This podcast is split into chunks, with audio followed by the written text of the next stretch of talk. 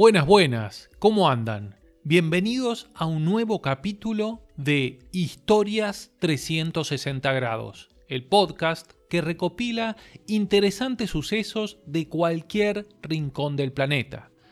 Buscamos aprender cada día un poco más para apreciar mejor este mundo, ya que, después de todo, los ojos ven solo lo que la mente conoce. Soy Esteban Nigro y te invito a escuchar un nuevo capítulo. Comencemos.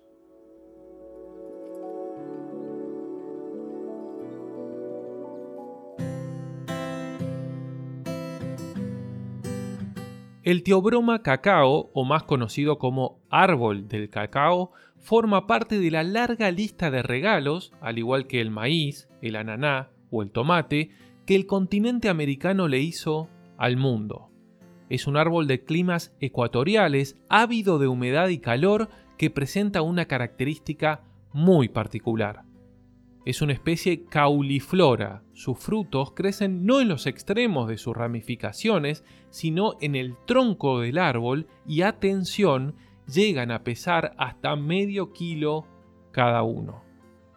Dentro de cada fruto encontramos una pulpa blanca y dulce comestible que recubre unas semillas que por el contrario son muy amargas.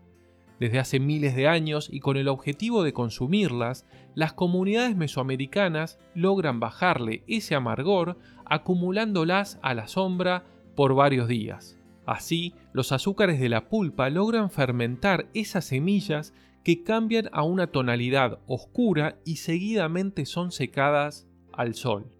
Por último, se tuestan. Terminado el proceso, siguen siendo un poco amargas, pero perfectamente comestibles. Para la cultura olmeca, el fruto del árbol del cacao era un regalo de los dioses, y por tanto reservaban su ingesta para ceremonias religiosas. Dado su sabor fuerte, lo consumían como bebida tras mezclar granos de cacao molidos, harina de maíz, chiles y agua. El resultado era un líquido amargo y picante que llamaban socolatl. Su espuma era sabrosa y muy apreciada y para generarla vertían la bebida en cuencos desde una gran altura, tal como hoy en Asturias se hace con la sidra. Cuando los europeos llegaron a tierras americanas, esta bebida amarga a base de cacao no les despertó mayor interés.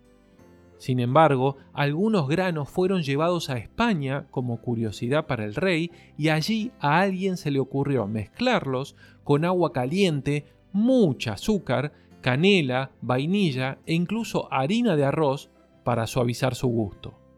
Y a partir de allí nació una bebida que revolucionó en pocos años todo el viejo continente. Dado que su equivalente americana amarga se llamaba Socolatl, la llamaron oportunamente chocolate. Pero si lo analizamos con ojos del presente, todavía en esta historia ni noticias del chocolate sólido, en barra. Es que el grano de cacao posee un alto porcentaje de grasa y rápidamente se pone rancio si se lo quiere conservar por un tiempo y por ello inicialmente solo se consumía como bebida. Pero afortunadamente para los amantes del chocolate, en 1820 el holandés Van Houten creó una prensa hidráulica de fuerza tal que permitió separar el cacao de su grasa, más conocida como manteca de cacao. Este proceso dejaba como resultado final un polvo de cacao capaz de generar toda serie de productos de chocolate. De todos los países que se sumaron por entonces a la moda de producir chocolate, Suiza fue un caso particular. Como tanto el cacao como el azúcar debían importarlos, se les encarecía mucho los costos de producción y entonces comenzaron a buscar qué producto local podrían agregarle a la receta para abaratarla. Y algo que definitivamente les sobraba era leche. Así fue que gracias al reciente invento de la leche condensada, hecho por Henry Nestlé, la agregaron a la receta y así nació el chocolate con leche. Por entonces se lo consideró un superalimento, ya que una barra podía proveer hasta 2.000 calorías a soldados en el frente de batalla, por ejemplo. Y así como nos sorprende que hoy en día Suiza o Bélgica sean los fabricantes de chocolate más famosos del mundo, siendo el cacao americano, veamos quiénes son los mayores productores mundiales de este grano. Cuando Portugal descubrió que el chocolate era muy bien recibido en toda Europa, rápidamente comenzó a cultivarlo en sus colonias ecuatoriales africanas, donde creció de forma espectacular. Hoy en día el continente africano produce el 76% del cacao del mundo.